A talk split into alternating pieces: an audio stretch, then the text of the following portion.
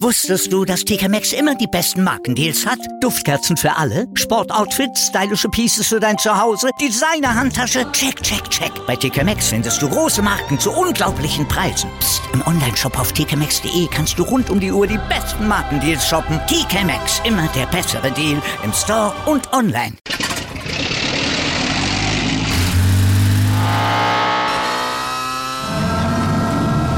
Von 0 auf 100. Aral feiert 100 Jahre mit über 100.000 Gewinnen. Zum Beispiel ein Jahr frei tanken. Jetzt ein Dankeschön, rubbellos zu jedem Einkauf. Alle Infos auf aral.de. Aral, alles super. Es wäre mehr als ein Werwolf nötig, damit Bill aufhört, mich zu lieben. Das war ein Zitat von Fleur de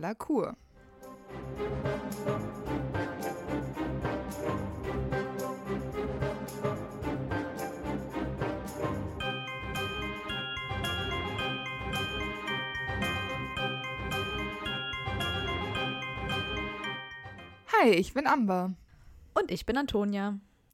Und wir sind die Schokofrösche. Und heute auf unserer Schokofroschkarte ist Fleur Isabelle Weasley, geborene Delacour. Genau, und sie ist irgendwann vor dem 30. Oktober 1977 geboren und sie ist zu einem Viertel eine Villa. Genau, wir kennen sie als Schülerin aus Beaubaton, Teilnehmerin am Trimagischen Turnier und Ehefrau von Bill Weasley. Ja, zu ihrem Namen. Es ist ja schön französisch und wenn man den kompletten Namen einfach so übersetzt, kommt dabei schöne Blume aus dem Hof heraus. Crazy. Wenn das mal nicht passt. Würde ich auch sagen. Ich habe ja schon erwähnt, dass äh, Fleur eine Villa ist, zumindest zu einem Viertel. Das bedeutet, dass sie natürlich wunderschön ist. Sie hat silbrige Haare, die sich ähm, auch bewegen, obwohl es windstill ist. Und das sieht immer irgendwie so aus, als würden die sich so wellen. Die Haare sind ungefähr taillenlang. Sie hat einen ebenmäßigen Teint und sehr weiße, perfekte Zähne und ihre Augen sind dunkelblau. Mhm. An sich ist sie sehr stilbewusst und schick und trägt dann äh, während der Schulzeit ja auch diese hellblaue Superuniform von Bobaton. Ja, ihre Schönheit wird eigentlich nur noch getoppt von ihr selbst an ihrer eigenen Hochzeit, weil da überstrahlt sie sogar mit ihrer Schönheit die Narben von Bill und irgendwie alle, die so um sie herum sind. Also sie hat auch eine ganz, ganz extreme Ausstrahlung. Das Hochzeitskleid ist ja ziemlich schlicht. Und Mhm. ähm, es reicht anscheinend einfach ihre Schönheit. Genau, und sie scheint auch irgendwie so zu schweben, statt zu gehen. Trotzdem äh, ein bisschen böse natürlich. Denn Mhm. Vilas ist so eine eigene Gattung. Das sind, die sind natürlich sehr menschenähnlich, das sehen wir ja an Fleur. Und ihre Oma ist ja ähm, voll eine Vila. Und an sich, habe ich ja schon gesagt, sind wunderschöne Wesen mit silbernem Haar. Mhm. Die Ursprünge von Vilas sind in Bulgarien zu finden. Das hat auch da ähm, außerhalb von Harry Potter haben diese Wesen einen Platz gefunden in der, wie nennt man das? Sage. Ja, genau. Und die Art, sich zu bewegen, das, was Vilas machen und wenn sie tanzen, bringt Männer oft dazu, sich total äh, zu blamieren durch so skurrile Aktionen, die sie machen, um sich irgendwie am besten zu präsentieren, da, um die Vilas zu beeindrucken. Und dann machen sie auch so krasse Lügen, die überhaupt gar keinen Sinn ergeben, wo jeder weiß, okay, die lügen einfach nur und die Mhm. übertreiben es einfach. Auch Ron zum Beispiel fällt ja total darauf rein und übertreibt ja. immer. Genau, aber das, was ich ganz am Anfang gesagt habe, dass sie auch anders können, ist, wenn Vilas wütend werden, dann verwandeln sie sich in eine Art Harpier, das ist ja so ein Vogel. Das heißt, ihre Gesichter verzerren sich zu so einem Vogelkopf und so große Flügel ähm, schnellen aus ihren Schultern hervor und äh, sie brechen da so raus quasi. Die haben dann wahrscheinlich so ein, auch so eine Art Schrei, schätze ich mal, weil gerade Harpien sind ja auch große Greifvögel. Mhm. Und aus den Händen können sie zum Beispiel auch Feuerbälle kreieren und diese dann werfen. Und genau, also das ist schon ein furchterregendes Wesen und das ist zum Beispiel Mhm. auch das Maskottchen der bulgarischen Mannschaft. Mhm. Genau. Und was lernen wir aus Velas? Schönheit ist nicht alles und man sollte jemanden nicht unterschätzen, nur Genau. weil es so ein schönes Ding ist, weil selbst die können es faustdick hinter den Ohren haben. J.K. hat mal gesagt, dass es keine männlichen Vilas gibt. Allerdings Mhm. sind Vilas wohl selbst, also die selbst schon Halbwesen sind oder auch eben Viertelwesen, also Mischwesen quasi wie Fleur, sind wohl in der Lage, Jungs auf die Welt zu bringen. Das tut sie ja. Sie bekommt ja einen Sohn. Aber es ist nicht bekannt, inwiefern diese Nachkommen dann tatsächlich Vila-Eigenschaften haben oder ob sie einfach nur sich auszeichnen, dass sie sehr schön sind. Das ist nicht weiter erforscht worden. Dann würde ich sagen, kommen wir zu ihrem Zauberstab. Richtig. Neuneinhalb Zoll lang, Rosenholz, Wielerhaar als Kern und nicht biegsam. Das Haar ähm, in Fleurs Zauberstab ist von ihrer Großmutter. Das war einfach ein Geschenk quasi. Genau, die hat das sozusagen gespendet. Und Ja. der Zauberstab, dadurch, dass Fleur ja aus Frankreich kommt, ähm, wurde nicht von Ollivander hergestellt. Deswegen gibt es dazu recht wenig Info. Es gibt die Vermutung, dass es vielleicht Grigorowitsch war, der ihren Zauberstab erstellt und verkauft hat. Das weiß man aber alles nicht so genau. Rosenholz, darüber weiß man tatsächlich überhaupt nicht viel. Es ist nämlich eher ungewöhnlich, das zu benutzen.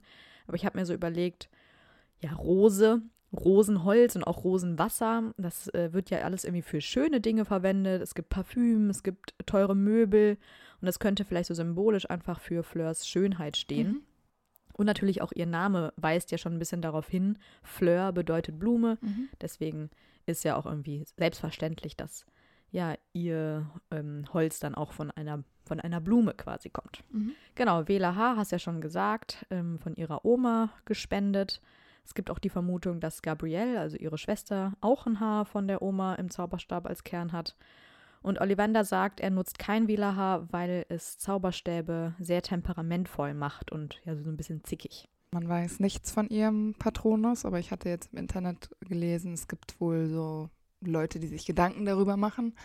Mhm. Und da wäre so ein Schwan vielleicht passend, weil er wunderschön ist. Mhm. Aber sie können auch so mega biestig sein. Und gerade auch das Mhm, mit diesen, stimmt. also wenn Schwäne angreifen, dann geht die Brust ja so weit nach vorne und die Flügel Mhm. so nach hinten. Und dann breiten die sie komplett aus. Und ähm, das finde ich so von dem Wieler-Gedanken her vielleicht passend.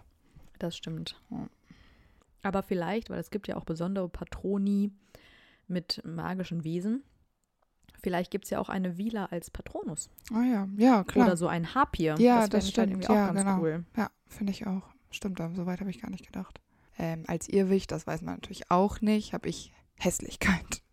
Ja, das habe ich, war auch mein erster Gedanke. Und dann dachte ich mir, eigentlich ist sie ja aber nicht so oberflächlich. Ja, aber ihre Hässlichkeit. Nicht, weil die von Bill respektiert sie ja, aber ihre eigene Hässlichkeit. Ja, genau, das meine ich ja. Dass sie so oberflächlich ist, dass ihr das so wichtig ist, ihre eigene Schönheit. Das habe ich mir jetzt so gedacht. Und dann dachte ich mir eher so, ich meine, das haben wir ja jetzt auch im vierten Teil vor allem mitbekommen, wie sie sehr sie auch an Gabrielle hängt. Und vielleicht ist es der Tod von Gabrielle oder, was ich mir auch überlegt habe, weil damit kommt sie ja offenbar überhaupt nicht klar, die Grinde los. Naja, okay. Ja, stimmt. Vielleicht ist dieses Wasser und diese Wesen, vielleicht ist ihr das einfach zu viel. Ja, und sie hat natürlich auch traumatische Erfahrungen damit gemacht, ne? weil der Moment, wo sie angegriffen wurde und aufgeben musste und dachte, sie verliert ihre Schwester, Mhm. das hat ja echt tiefe Wunden in sie gerissen. Deswegen könnte ich mir schon vorstellen, dass es auch nachher, obwohl ihr bewusst war, ihre Schwester war gar nicht wirklich in Gefahr, dass es trotzdem irgendwie so ein Trigger für sie ist. Ja, genau. Das kann gut sein. Ja, jetzt haben wir so viel über Gabrielle geredet, jetzt sollten wir vielleicht mal zu ihrer Familie kommen. Ja, richtig. Da gibt es Monsieur Delacour, die Mutter Apolline Delacour und die Schwester Gabrielle. Genau, und Apolline, die Mutter, ist eine halbe Wieler, dadurch, dass Fleurs Großmutter, also Apollins Mutter, eine Wieler war. Genau. Und ich denke, dass sie eine schöne Kindheit hatte und dass sie ein Mhm. enges Band äh, zu ihrer Familie pflegt. Sie sorgt sich ja total um Gabrielle, deshalb glaube ich, dass sie auch, weil sie ja die ältere Schwester ist, von Anfang an ähm, Mhm. viel mit ihr unternommen hat und dass sie auch viel Verantwortung für sie übernommen hat. Ich kann mir vorstellen, dass sie äh, nicht dazu gezwungen worden ist, also dass es notwendig war, dass sie auf Gabrielle aufpasst. Ich glaube, dass sie es einfach wollte, weil sie ja später auch zeigt, dass sie ja wirklich ein fürsorglicher Mensch ist, der ähm, sich auch, also der einfach spürt, wenn andere sie brauchen. Und, Mhm. und ich glaube, dass ähm, sie aber trotzdem zu Hause ein anderes Leben geführt haben als in der Öffentlichkeit. Ich könnte mir vorstellen, dass Rang und Namen durchaus für die Delacours etwas bedeutet hat, dass sie hinter verschlossenen Türen quasi nochmal ein bisschen anders waren und enger und herzlicher als das, was sie quasi der Welt präsentiert haben. Mhm. Das könnte ich mir vorstellen. Ja, was man ja auf jeden Fall weiß, ist, dass ihre Eltern sehr gebildet sind, was ja auch dafür spricht, dass die schon aus gutem Hause kommen Genau. und eben halt auch hohe Erwartungen an das an normale ja, Lebensqualitäten haben. Was wir auch wissen, ist, dass Apollinia genauso begabt in Hausarbeitszaubern zu sein scheint wie Molly zum Beispiel. Und ich denke, dass sie und ihr Mann ihre Kinder ja auf jeden Fall zu 100 Prozent unterstützen. Die besuchen ähm, Fleur ja auch während des Trimagischen Turniers. Genau. Was ich noch ganz witzig finde, ist, dass Fleurs Vater ja das Haus der Weasleys putzig findet. Ähm, und deswegen kann ich mir vorstellen, dass von ihm eben nicht so hohe Ansprüche gestellt werden. Ähm, und das kommt offenbar von der Mutter, so die, diese Attitude vielleicht, dass man sich als was Besseres sieht, weil man eine Wähler ist mhm. oder eine Teilwähler. Ähm, deswegen denke ich, dass die nochmal höhere Anforderungen ja. an ihre Umwelt haben vielleicht. Ich habe mir dazu noch gedacht, dass vielleicht eine Vila zu sein auch einen besonderen Ehrgeiz mit sich bringt. Also dass dieses, also dieses Wesen zu sein einfach was mit einem macht. Das geht ja nicht spurlos an einem vorbei. Und ich glaube, dass Fleur ein, einfach ein gewisses Maß an Ehrgeiz sowieso schon angeboren hat und deshalb eben auch zielstrebig sein kann, ohne genau. dass sie quasi wie in anderen Familien, wie so ein Draco zum Beispiel, der ja dann viel wahrscheinlich gepusht werden musste mit emotionalem Druck. Ich glaube, dass Fleur unter diesem emotionalen Druck gar nicht so ge also dem so ausgesetzt war, weil sie einfach von vornherein ein ehrgeiziger, zielstrebiger Mensch war und deshalb eben sich auch so viel um Gabrielle gekümmert hat, weil es einfach mhm. für sie es, waren, es sind einfach angeborene Charakterzüge, schätze ich. Ja, vor allem muss man dazu sagen, Gabrielle ist deutlich, deutlich jünger, jünger als mhm. Ähm, die ist ja so um die elf, als Fleur in, im siebten Schuljahr genau. ist oder so, ne? Ja. Ähm, deswegen, also ich finde, man merkt schon, dass Fleur auch als Kind ein Einzelkind war. Sie hat ja schon, also was sehr selbstüberzeugtes an sich. Also sie, sie weiß, wie sie aussieht, sie weiß, damit umzugehen. Ja, total. Aber sie ist halt eben auch einfach sehr ehrlich und direkt. Und es ist ja auch egal, was andere von ihr denken. Und sie geht da auch keine Kompromisse ein. Also sie weiß halt auch, was sie will. Und deswegen gilt sie dann häufig, häufig so als unhöflich oder verwöhnt.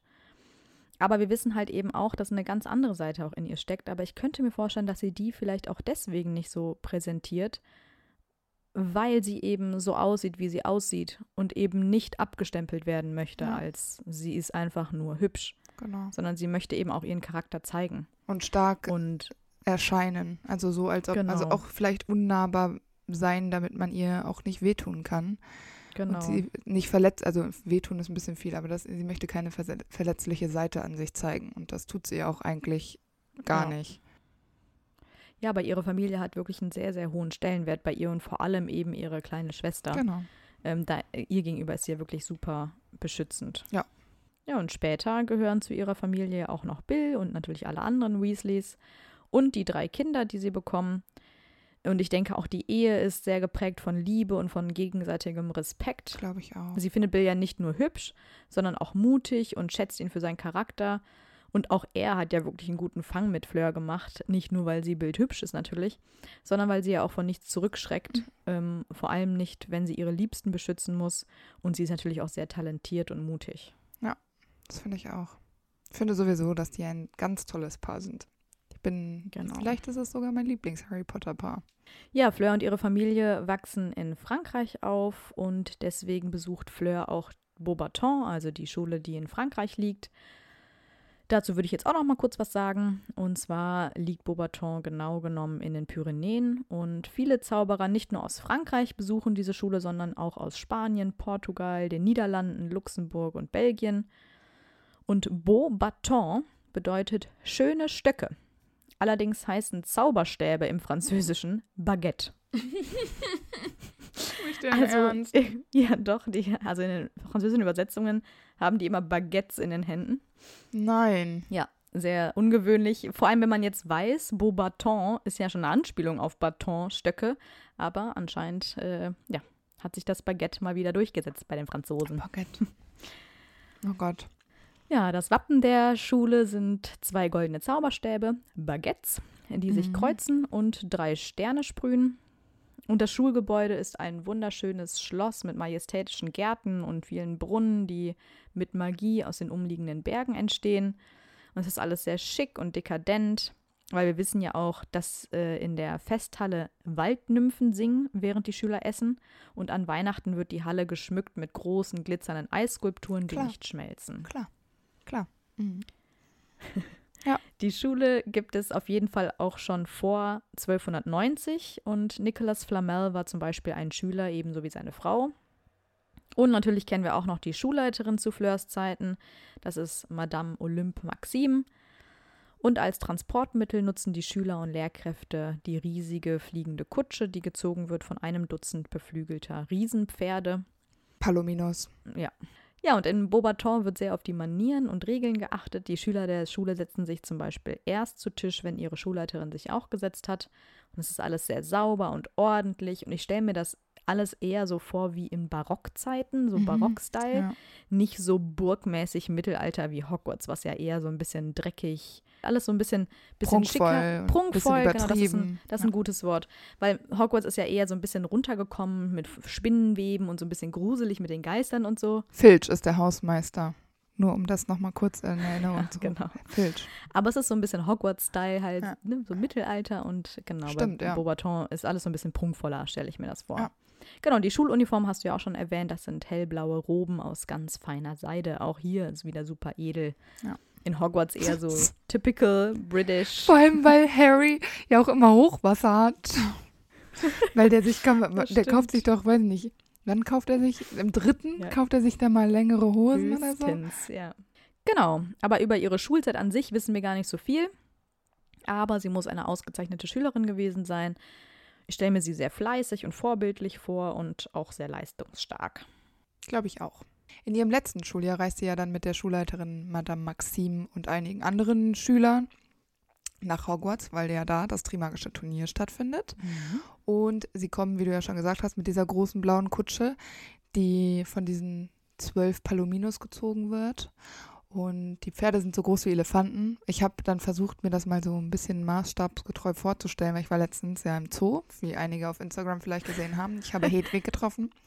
Und dann dachte ich mir so, also wenn die so groß sind, das ist ja der Wahnsinn. Also das ist wirklich riesig. Es wird so locker gesagt, ja, ja, Hagrid kümmert sich um die, aber wo sind die denn?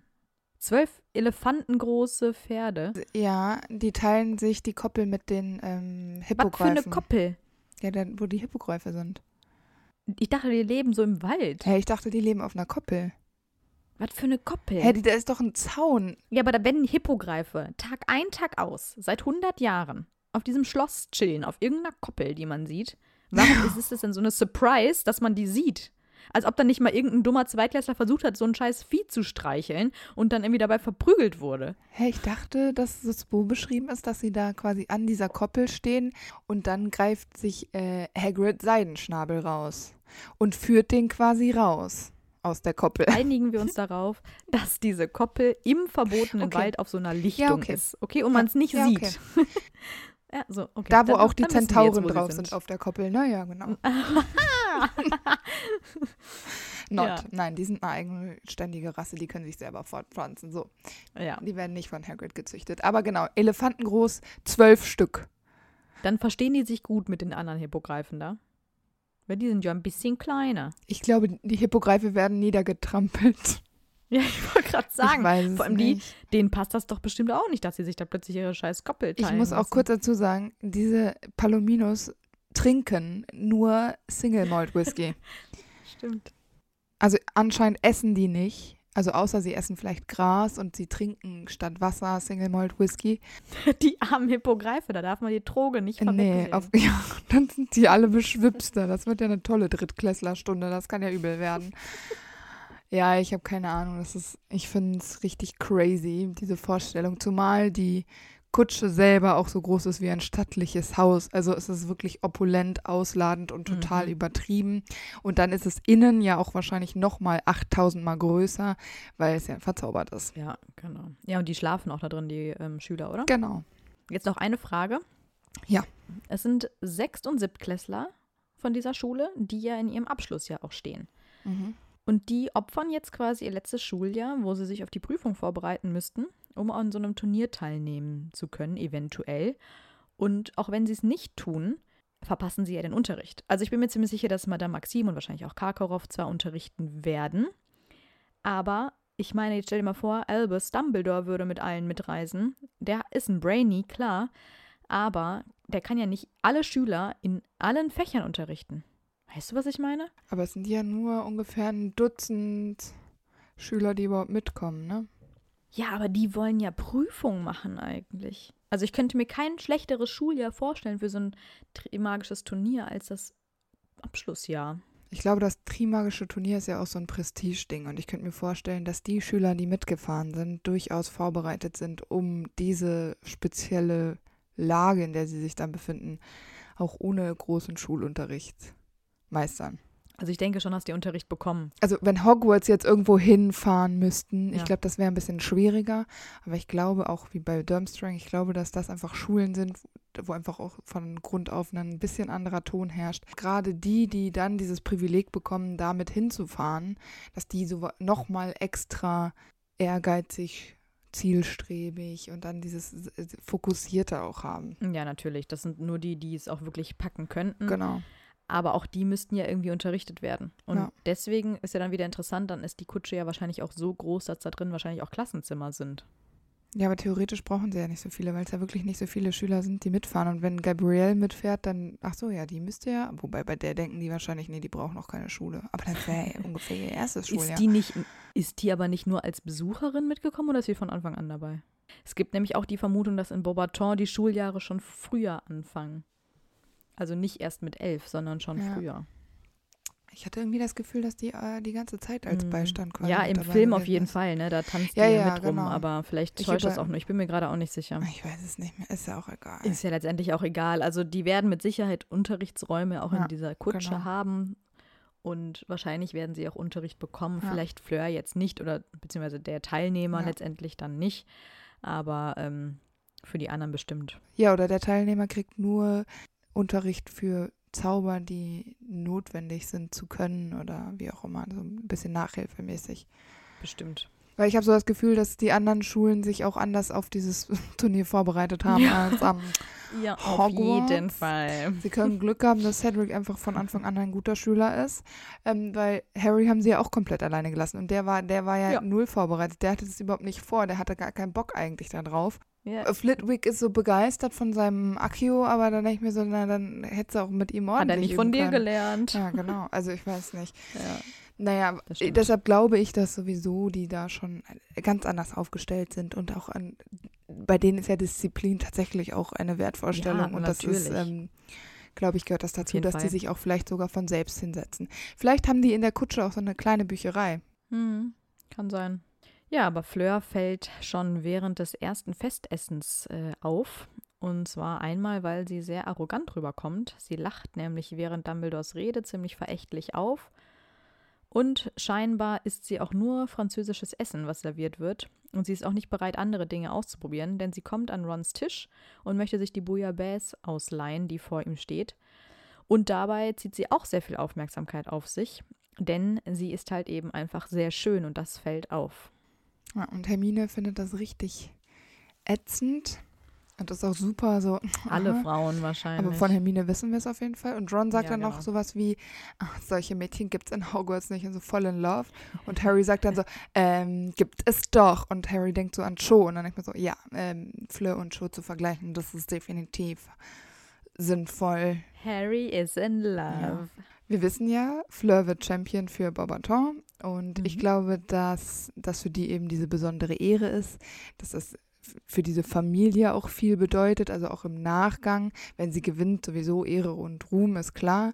Genau. Aber schon allein Champion zu sein, ist, glaube ich, einfach nochmal ein bisschen was anderes als in Hogwarts Champion zu sein. Da geht sowas ja auch viel unter. und ich denke auch, dass viele damit gerechnet haben, dass sie es wird, aus ihrer Schule zumindest. Ja, aber trotzdem ist eine zum Beispiel oder zwei äh, heulen richtig, weil sie es nicht geworden sind. Also Ja, die haben wahrscheinlich eh Neid auf Fleur. Ja, aber ich glaube, diese Tränen beweisen einfach, dass äh, sich vielleicht andere auch Hoffnungen gemacht haben. Ja, und dass es auch einfach viel mehr ein Big Deal ist, als für die Hogwarts-Schüler, die Ja, genau, quasi total. an dem Tag erst Genau. erfahren, dass es so ein Turnier überhaupt gab. Ja, genau. Und dann ähm, werden sie aufgerufen und gehen dann da in diese Kammer quasi, die Champions. Und sie erfährt dann von dem vierten Champion, also von Harry. Und er geht dann runter, ne? Genau, also Ludo geht, glaube ich, vor oder zumindest ist Harry in Begleitung von Ludo Bagman. Und Fleur kann es überhaupt nicht glauben und sagt dann so, boah, Mhm. ähm, sie machen Witze oder wie auch immer, das war überhaupt gar nicht französisch. Ist ja auch egal, auf jeden Fall glaubt sie das überhaupt nicht und glaubt, dass das ein Witz Ja, sie ist. ist richtig wütend. Genau, also und ja, die ganzen, äh, hier Maxim, Madame Maxim ist ja auch total wütend und Mhm. Igor Karkaroff auch. Ja, sie ist so richtig herablassend, weil sie ihn ja dann auch so als kleinen Jungen Ja, betitelt. genau. Und der darf ja noch gar nicht mitmachen. Also sie ist da auch wieder sehr offen und direkt und nimmt kein Blatt Genau. vor den Mund. Und Harry fühlt sich auch so ein bisschen angegriffen. Aber in dem Moment finde ich es okay, weil das ist ja eine emotionale Sache. Es ist sowieso Mhm. zu warten, dass man da ausgewählt wird und dann ist man ja schon so angespannt, weil man es unbedingt werden möchte, also Champion zu werden. Und dann denke ich mir so, ja, komm, dann kann man auch mal überreagieren. Also es ist jetzt nichts, was ich Fleur übel nehme. Ich finde eher, dass die Lehrer sich Nee. missverhalten.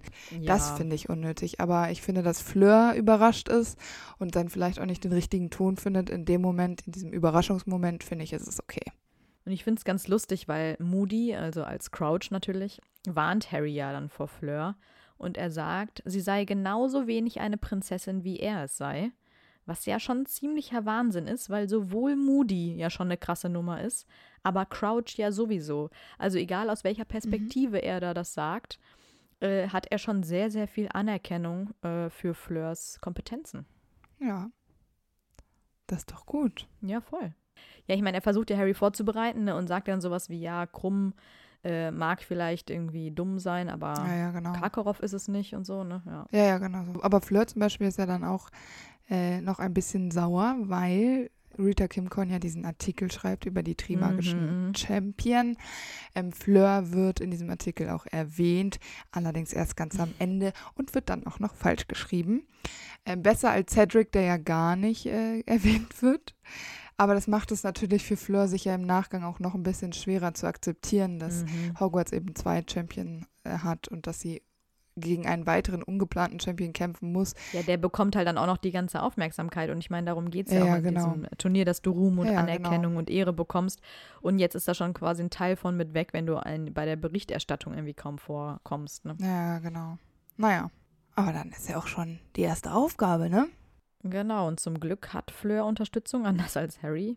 Ähm, er, sie erfährt nämlich direkt von Madame Maxim, dass in der ersten Aufgabe Drachen vorkommen und Madame Maxim weiß es ja über Hagrid.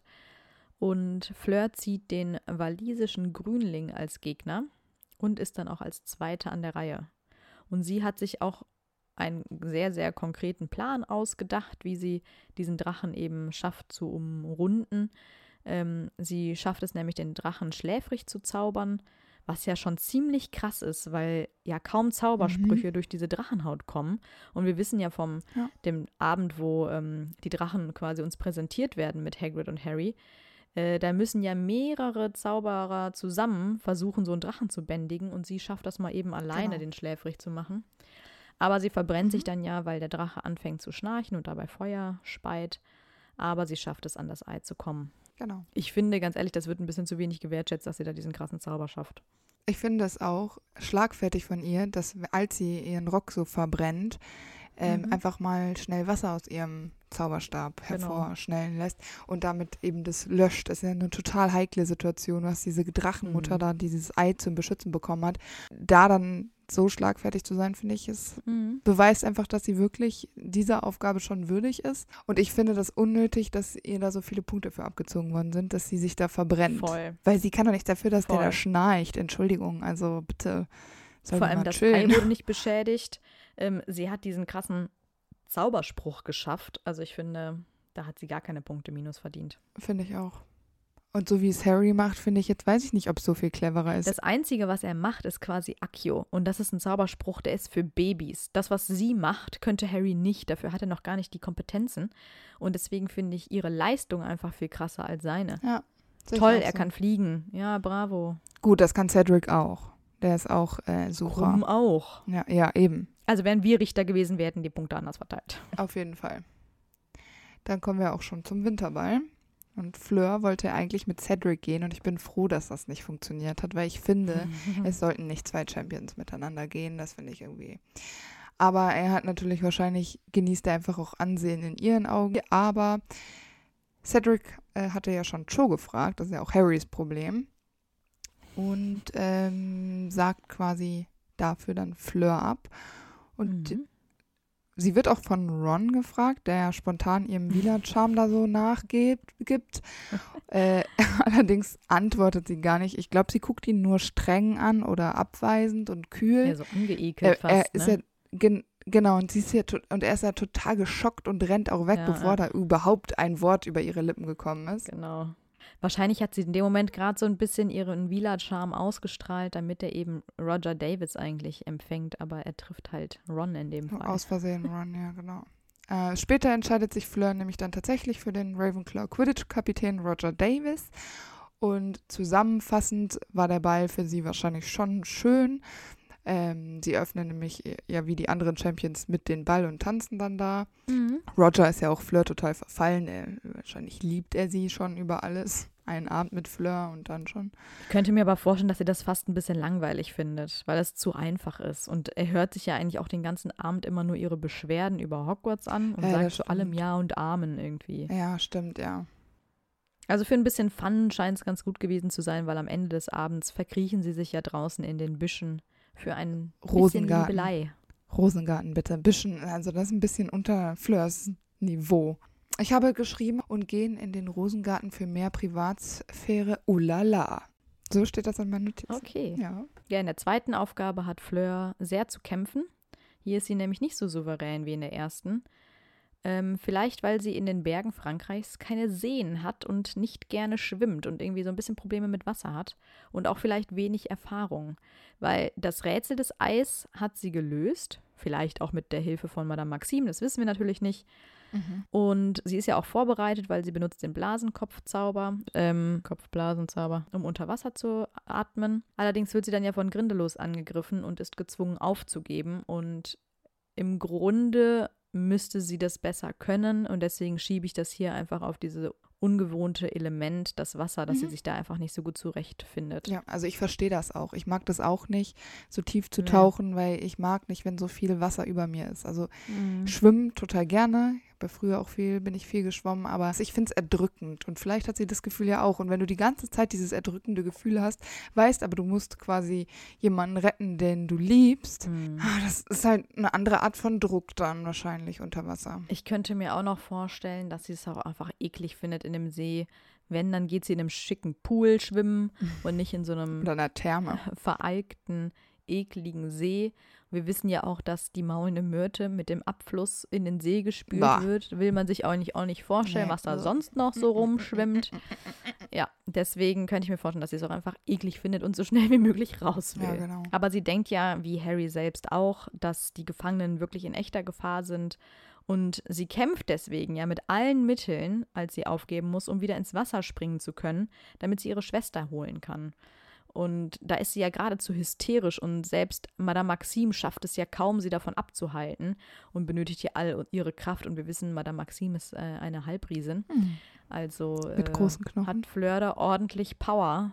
Ja. Und sehr, eine sehr große Willensstärke auch. Ne? Mhm. Aber theoretisch muss sie ja gar nicht ins Wasser springen. Nee. Denn das hat ja Harry schon für sie erledigt, weil er ja so ein großes Herz hat. Nein, weil er einfach, weil er generell der Held ist. So, und er hat jetzt nicht Genau. nur Ron gerettet und hat gewartet und hat dann eben auch, als Fleur nicht kam, Gabrielle mitgerettet. Genau, sie ist total erleichtert und dankt nicht nur Harry, sondern ja auch Ron mit einem Kuss auf die Wange. Und danach ist sie ja auch sehr, sehr freundlich zu den beiden. Ja, genau. Also es hat quasi den Blick nochmal auf Harry und Ron Mhm, ähm, für sie genau. total verändert. Bis jetzt hatte sie ja nicht so viel Respekt für Harry übrig, aber jetzt eben schon. Also sie hat ihn vorher wahrscheinlich sehr verächtlich angeschaut, aber jetzt weiß sie eben, dass er die richtigen Werte vertritt und F- Jetzt genau. fühlen sie sich, fühlt sie sich vielleicht auch mit ihm ebenbürtig, also dass sie auf einer Stufe stehen und nicht mehr Ja. der kleine Junge, der keine Ahnung hat von dem, was er da tut. Genau, und sie zeigt ja auch zum ersten Mal ihre weiche Seite. Und die hat sie ja vorher, wie wir gesagt haben, so ein bisschen versteckt, um halt so einen Schutz um sich aufzubauen. Das br- bröckelt natürlich hier sowieso schon, weil sie sich ja so Sorgen macht um äh, Gabrielle.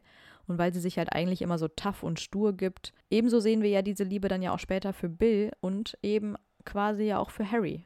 Mhm, genau. Und das entwickelt sich halt einfach hier schon. sie bekommt 25 von 50 Punkten für diese Mhm. Aufgabe, weil sie ihr Ziel eben nicht hat retten können, aber dadurch, dass sie den Zauber hinbekommen hat, bekommt sie eben trotzdem 25 Punkte. Sie sagt vor allem selbst, sie hat eigentlich null Punkte verdient.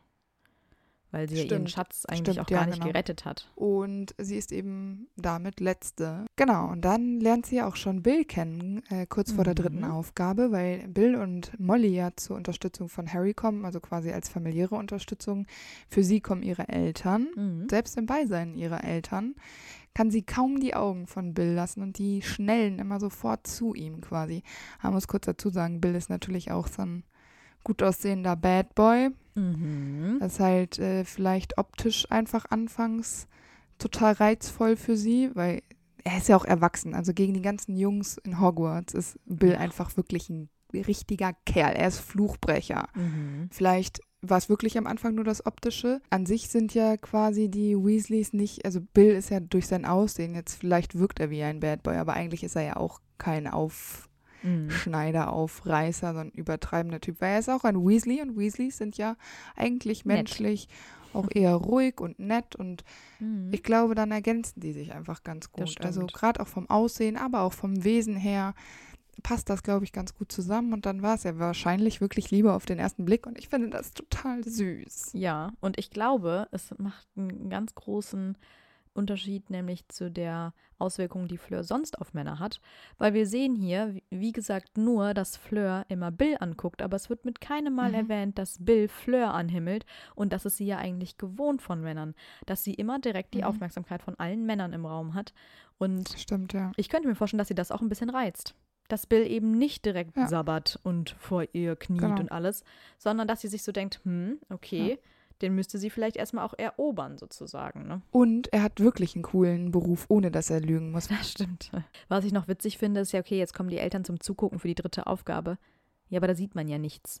Ja, das ist wahr. Also was, die Reise hat sich überhaupt nicht gelohnt für die Eltern. Die können sie ja nicht mal richtig anfeuern, weil Fleur bekommt im Labyrinth doch gar nichts mit. Also ist eigentlich ja, die, Quatsch. die feuern die Hecke an. Na super.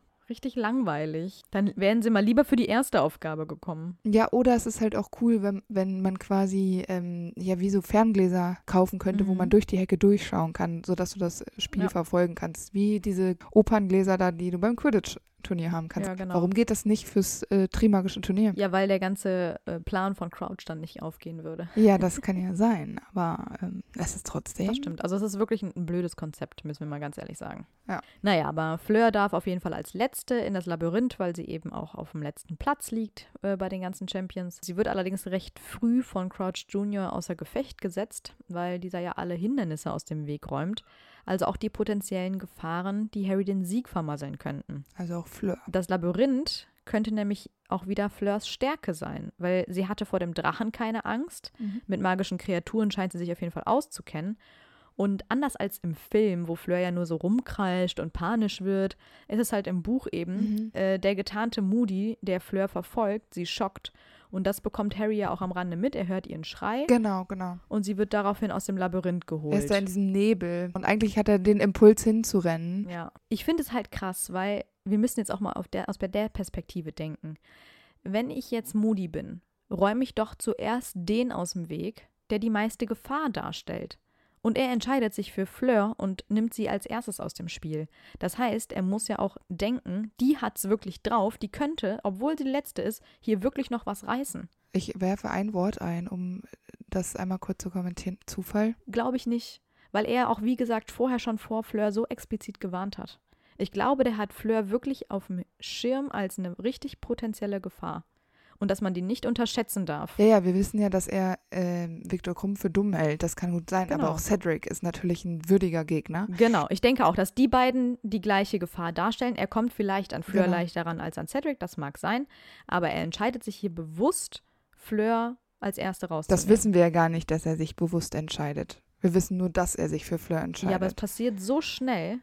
Und sie ist als Letzte reingelaufen. Vielleicht war er einfach, er, er musste ja auch noch da stehen. Er konnte ja nicht einfach sofort verschwinden. Vielleicht hat das auch was damit zu Aber tun. mit dieser ähm, Warnung am Anfang äh, sehe ich das schon so, dass er sie auf jeden Fall früh und rechtzeitig rausnehmen wollte, bevor halt irgendwas passiert, was ihm nicht passt. Ja, das verstehe ich und ich finde das auch äh, eine gute Interpretation. An sich ähm, finde ich aber, glaube ich, dass man das ja auch, er kann ja nicht so sehr fremde Menschen, mit denen er nichts zu tun hat, planen. Also ich finde das, er, er hat zwar einen sehr, sehr engmaschigen Plan und da sind viele Eventualitäten abgedeckt, aber ich finde es schon ziemlich krass, dann zu sagen, okay, ich nehme jetzt erst Fleur, weil es hätte ja auch sein können, dass Viktor Krumm erst als erster an ihm vorbeiläuft oder Cedric oder Harry stolpert oder was weiß ich. Ja, Harry ist seine eigene größte Gefahr. Also er müsste ja schon darauf gefasst sein, dass er spontan handeln muss.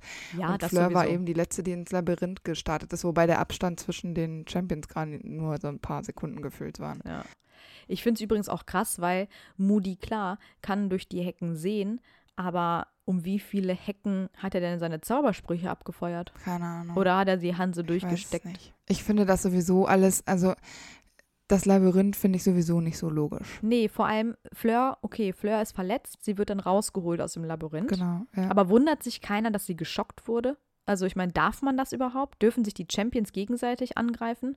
Weil dann müsste man ja vermuten, okay, vielleicht hat Harry Fleur geschockt. ja. Weil die gehen ja nicht davon aus, dass irgendein Lehrer von außen das war. Ja, ja, also genau. ist es offenbar erlaubt, dass man sich gegenseitig aus dem, aus dem Spiel nimmt. ja, genau. Und wir wissen ja auch schon von Elvis und Grindelwald dieser Geschichte, dass man anscheinend Flüche und so nicht an einfach so mal eben nachvollziehen kann oder man das, also das vielleicht kann, Mhm. Aber nicht macht. Also wahrscheinlich könnte man das herausfinden. Es machen sich nur alle wieder nicht die Mühe dafür. Ja, und vor allem, ich meine, die wird da aus dem Spiel genommen, die wird angegriffen. Entweder es gibt, ich bin mir ziemlich sicher, dass es eine Regel gibt, dass man sich nicht gegenseitig angreifen darf. Wahrscheinlich, Ähm, ja. das heißt, da müsste man dann eigentlich schon stoppen und sagen, hier läuft irgendwas schief. Ja, sage ich ja, aber die, die, die lassen es immer laufen. Und das ist direkt am Anfang. Das ist Ja, ja, eine genau. Katastrophe mal wieder. Das finde ich auch. Naja.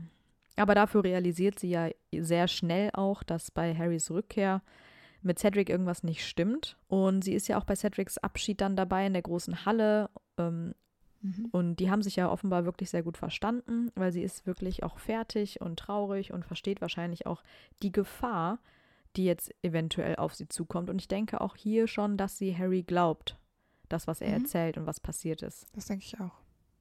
Genau, und Fleur verlässt dann noch an äh, diesem Tag Hogwarts mit ihren Eltern zusammen und sie verabschiedet sich von Harry und auch Ron mit einem Küsschen. Und sie hofft außerdem, dass sie sich bald wiedersehen, da sie ja in England gerne arbeiten möchte und ihr Englisch verbessern möchte. Und da muss man ja auch mal dazu sagen, sie ist nicht nur eine talentierte, mutige Hexe, sondern sie ist ja auch noch zweisprachig. Und so viele in Harrys Umfeld kennen wir ja auch gar nicht, die zwei Sprachen können. Oder zumindest weiß Harry das mal wieder nicht. Und auch wenn sie einen Akzent aufweist, beherrscht sie ja doch ein sehr gutes Englisch. Das stimmt. Mal davon abgesehen, dass ja in Hogwarts werden keine Sprachen unterrichtet. Genau. Äh, 1995 kehrt Fleur dann tatsächlich nach England zurück, um einen Teilzeitjob bei äh, der Zaubererbank Gringotts anzunehmen. Mhm.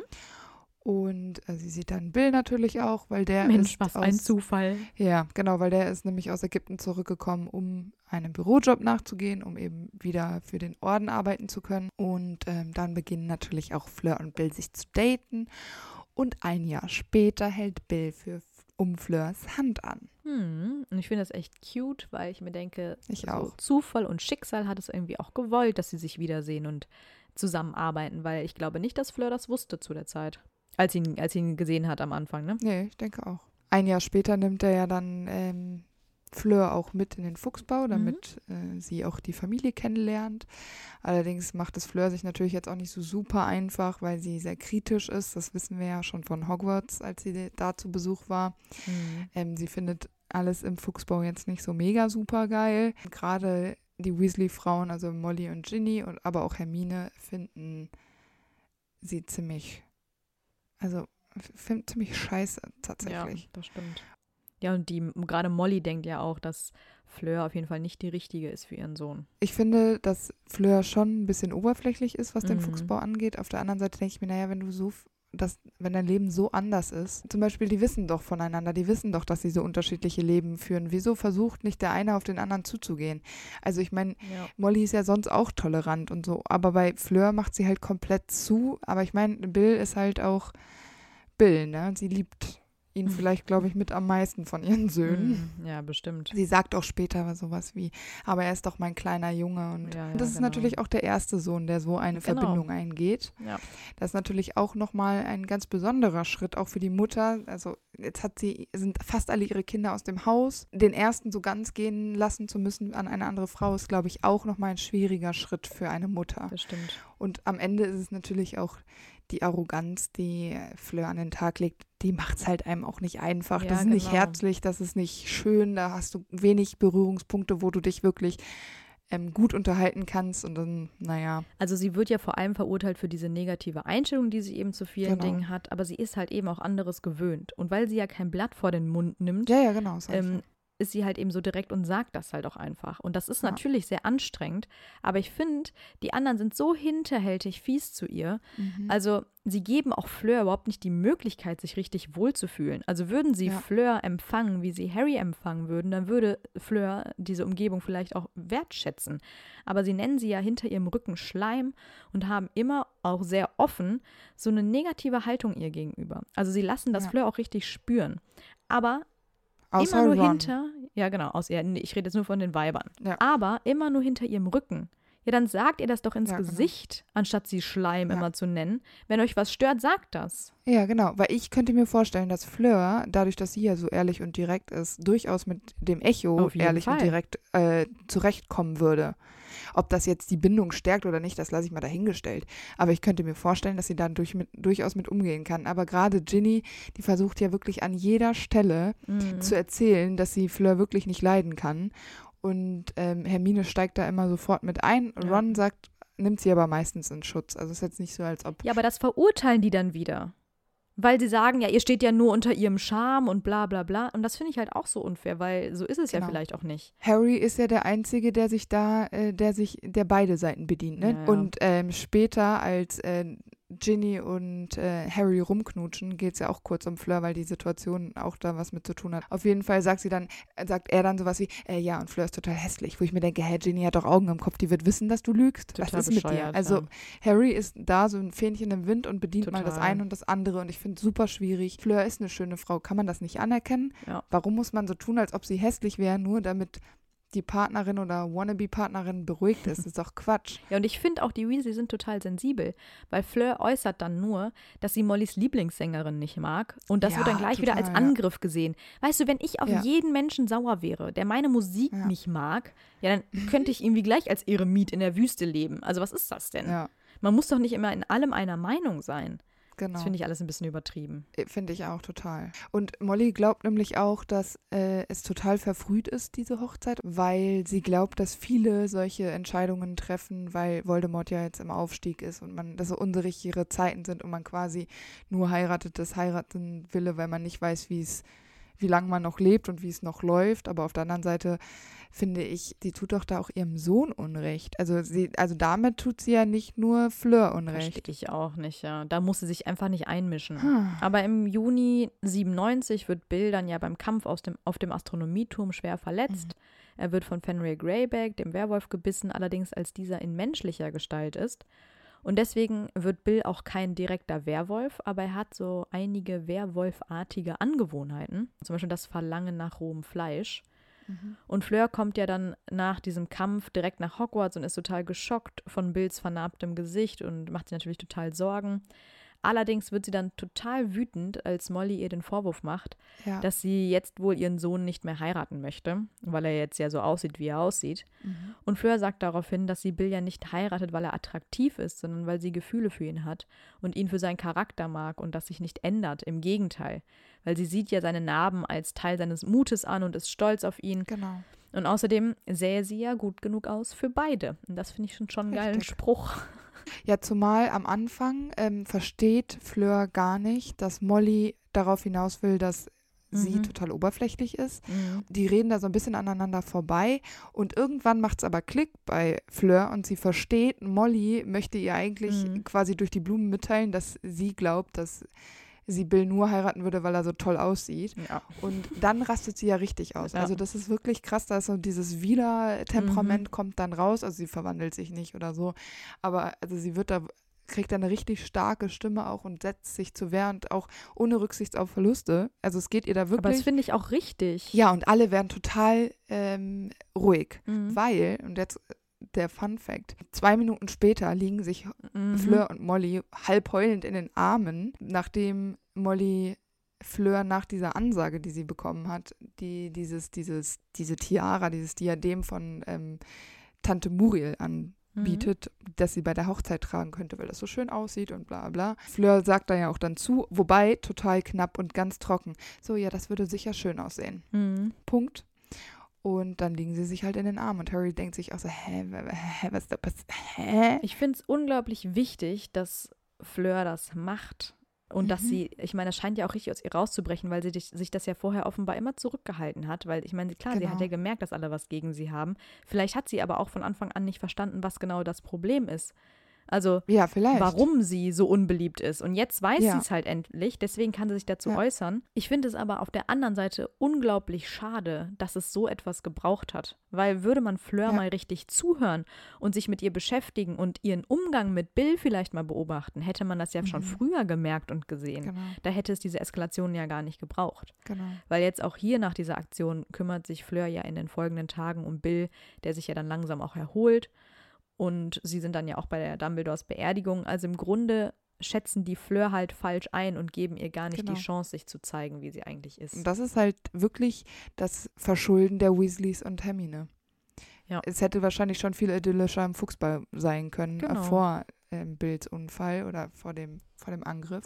Und das finde ich wirklich schwierig. Mhm. Und das ist aber auch wieder dieses, dieses Vorurteile haben. Also die Weasleys, die sind ja eigentlich total offen und das, die sind ja total nett auch, aber nur in ihrem, Ja. auf ihrem Teller quasi, über te den Tellerrand schauen, tun die ja auch nicht. Nö, genau. Also so richtig offen für die Welt sind sie auch nicht. Und vielleicht haben sie auch was gegen Fleur, weil sie ein bisschen Wieler ist. Bestimmt. Also die weiblichen Weasleys auf jeden Fall. Ja, denke ich auch. Vielleicht sind sie auch ein bisschen neidisch. Ist auch irgendwie Genau. okay, aber ist halt schade. Naja, dann wird Fleur aber auch Teil des Ordens. Mhm. Man weiß jetzt nicht genau, wie sie sich mit den Mitgliedern verstanden hat, aber ich könnte mir vorstellen, jetzt wo sie das äh, mit den Weasleys geklärt hat, dass sie auch mit den anderen sehr gut hinkommt. Genau. Man weiß auch, dass sie mit Tonks und Lupin ja eigentlich auch hinkommt. Auch wenn sie Tonks am Anfang zum Beispiel total blöd findet Mhm. und es komisch findet, was sie mit ihren Haaren und mit ihrer Nase macht. Und, und dann bekommt Tonks ja auch ein Baby und das findet ähm, Fleur auch total toll und freut sich da sehr. Ja, Ich glaube, unterm Strich hat sie vielleicht sogar Freunde gefunden im Orden. bestimmt, ja. Ja, sie ist dann ja auch beim Kampf der sieben Potters dabei, weil sie Harry ja loyal gegenüber ist und sie ihm das in ihren Augen ja auch vielleicht schuldig ist, weil er damals ja ihre Schwester gerettet hat. Und sie verwandelten sich dann auch mit Vielsafttrank in einen der Harrys und reist zusammen mit Bill auf einem Testral. Da habe ich mich gefragt, kann sie die wohl sehen? Wahrscheinlich nicht. Ich glaube auch nicht. Ähm, aber da ist Bill ja wahrscheinlich einfach eine, eine gute Stütze für sie. Denke ich auch. Und die beiden erleben den Tod von Mad Eye Moody mit, Mhm. nachdem sie von mehr als ein Dutzend Todessern angegriffen werden. Die werden nämlich verfolgt und schaffen es dann zu fliehen und zum Fuchsbau zurückzukehren. Ja, und äh, Fleur nimmt das wirklich alles sehr mit. Und das finde ich eigentlich ganz witzig, weil sie ja den falschen Moody aus dem Trimagischen Turnier ja auch kennt. Mhm. Und jetzt halt aber auch den echten Moody aus dem Orden. Und das ist ja für sie auch, also ich meine, sie hat ja die Auflösung letztendlich im vierten Buch ja überhaupt nicht mitbekommen.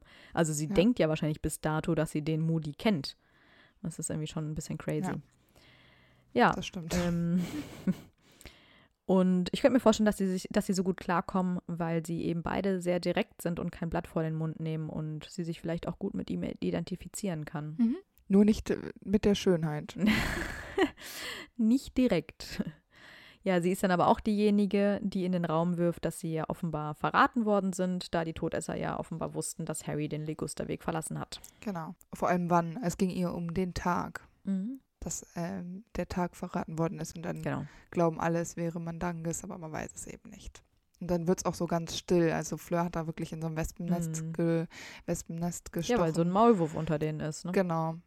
Und wieder ihre Art konnte sie es nicht bei sich behalten.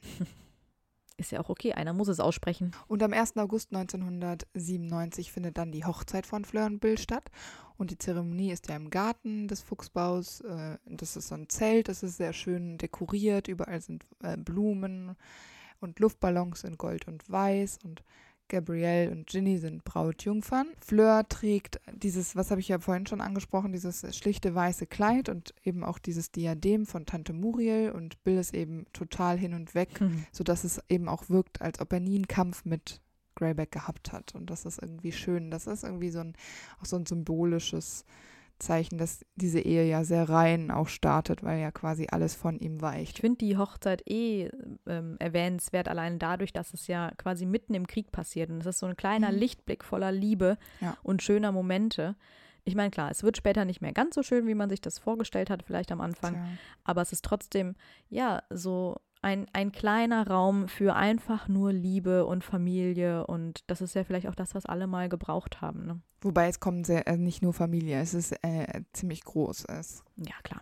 Angefangen mit den Love Goods, die ja dann zum Beispiel Darwin sind oder Elfias Dodge. Viktor Krumm. Die haben ja dann offenbar die ganze Zeit ein freundschaftliches Verhältnis gehabt Genau. seit dem Trimagischen Turnier. Ja, wie mit Hermine. Ja, genau. Krumm und hat ja auch. ja, bei Krumm klar, aber offenbar ja auch Fleur, die da ja dann offenbar nicht nur Mhm. da war, um eben Anerkennung und Ruhm zu bekommen, sondern Ja. die Zeit auch genutzt hat, um echte Freundschaften zu schließen und nicht nur um oberflächlich Spaß zu Genau. haben.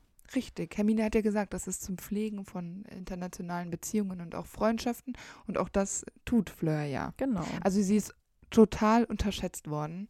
Und das von so jemandem Intelligenten wie auch Hermine. Also ich Mhm. finde, wir haben ja auch in einigen Analysen jetzt schon gesagt, dass voll viele so sehr empathisch sind und Menschen gut lesen können. Aber bei Fleur versagen irgendwie alle. Ja, also eigentlich ist Fleur ganz anders und irgendwie hat ihr, wie du vorhin schon gesagt hast, auch niemand so richtig zugehört. Also Mhm. das ist irgendwie echt schade. Das stimmt. Ja, das ist natürlich sehr dramatisch, weil die Gäste bekommen ja dann die Nachricht, dass das Ministerium gefallen ist und der Minister umgebracht wurde. Mhm. Und anschließend kommen dann die Todesser, die die Hochzeit stürmen, während Harry, Ron und Hermine fliehen. Mhm. Und das ist natürlich für Fleur besonders schlimm, weil es ja eigentlich ihr Tag ist. Und letztendlich endet er dann damit, dass sie auch von den Todessern befragt wird, wo Harry Potter ist. Allerdings wird sie dann ja in Ruhe gelassen, was ja ziemlich verwunderlich ist. Äh, sie lügt ja aber und ist Harry weiterhin loyal gegenüber. Und ja, damit hat sie ja auch irgendwo ihr Leben riskiert. Ne? Ja, total. Es hätte ja auch anders ausgehen können. Ja, genau. Auf jeden Fall. Ja, und Fleur und Bill ziehen dann nach Shell Cottage ans Meer, wo sie auch Weihnachten verbringen, zusammen mit Ron, der ja da Hermine und Harry verlassen hat. Und Shell Cottage ist ja jetzt auch kein Schlösschen, aber anscheinend hat Fleur einen realistischen Blick auf das Leben gefunden. Sie weiß halt jetzt, was wesentlich ist und hat ihre Ansprüche auch runtergeschraubt. Sie hält sich ja einfach an die Liebe, an die Familie, an diesen Zusammenhalt. Und das war ihr ja vorher zwar auch schon wichtig, aber als Jugendliche war sie dann irgendwie einfach noch zu oberflächlich, um auf Materielles auch so bezogen. Und da ist sie jetzt ja auf jeden Fall sehr gereift und ähm, weiß ihr Leben da in Shell Cottage auch sehr zu schätzen. Genau. Und nach der Flucht aus dem Malfoy-Männer von Harry, Ron, Hermine, Dean, Luna, Ollivander und auch Griphook, dem Kobold, kümmert sie sich ja auch total. Also sie kann Hermine helfen, sich von der Fol Folter von ähm, Bellatrix Lestrange zu erholen, das sicherlich nicht ganz einfach ist. Mhm.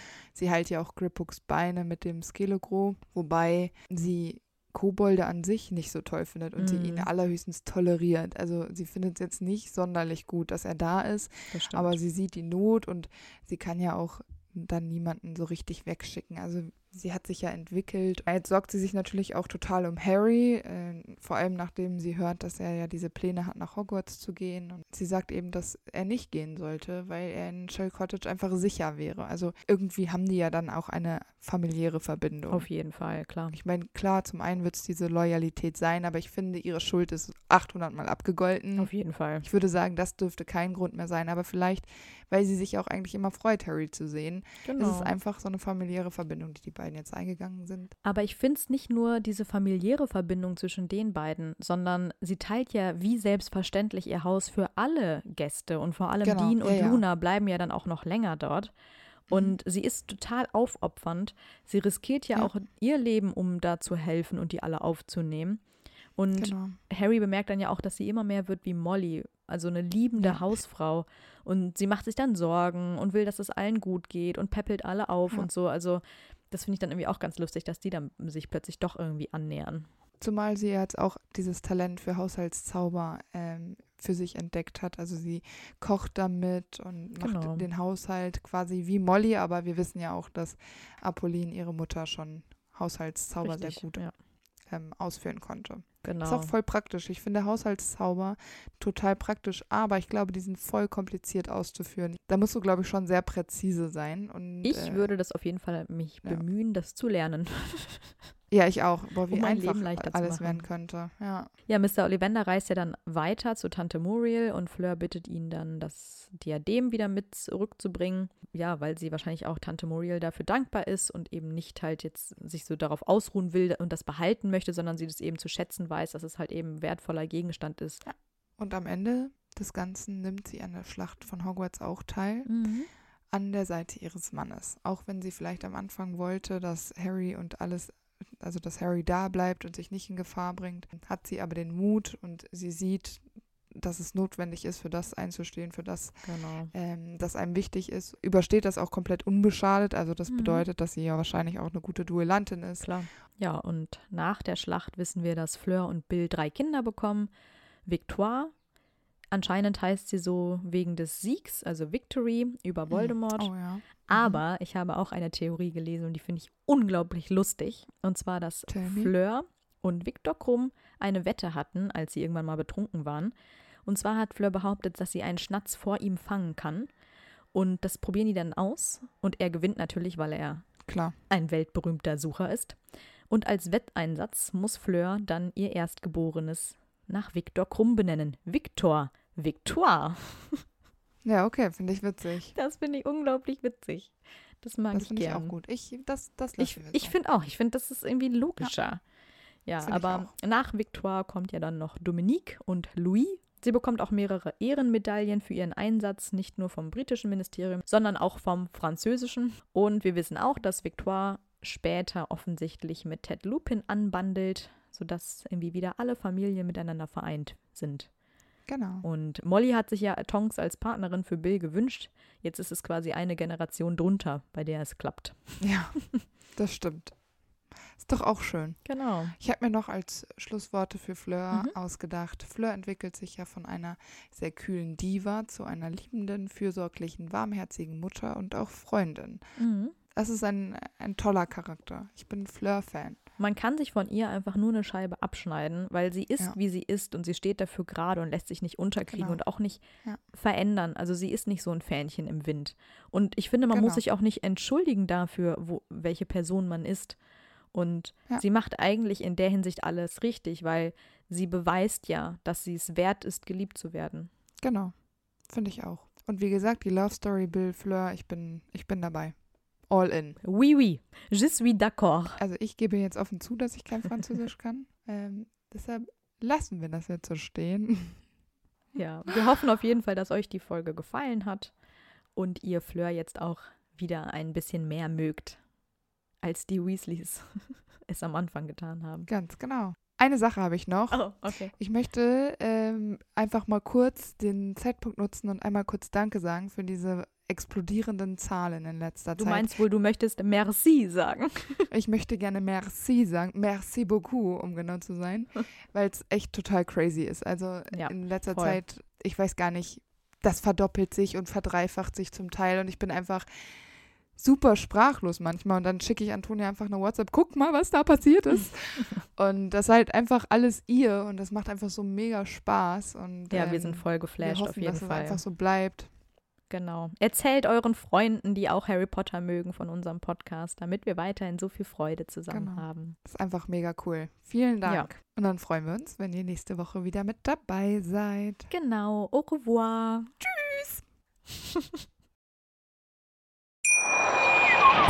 live von Ihrem Toyota-Partner mit diesem Leasing-Auftakt. Der neue Toyota Jahreshybrid. Ab 179 Euro im Monat. Ohne Anzahlung. Seine Sicherheitsassistenten laufen mit. Und ja, ab ins Netz mit voller Konnektivität. Auch am Start die Toyota Team Deutschland Sondermodelle. Ohne Anzahlung geht's in die nächste Runde. Jetzt los sprinten zu Ihrem Toyota-Partner. Wusstest du, dass TK Maxx immer die besten Markendeals hat? Duftkerzen für alle, Sportoutfits, stylische Pieces für dein Zuhause, Designer-Handtasche, check, check, check. Bei TK Maxx findest du große Marken zu unglaublichen Preisen. Psst. im Onlineshop auf tkmaxx.de kannst du rund um die Uhr die besten Markendeals shoppen. TK Maxx, immer der bessere Deal im Store und online.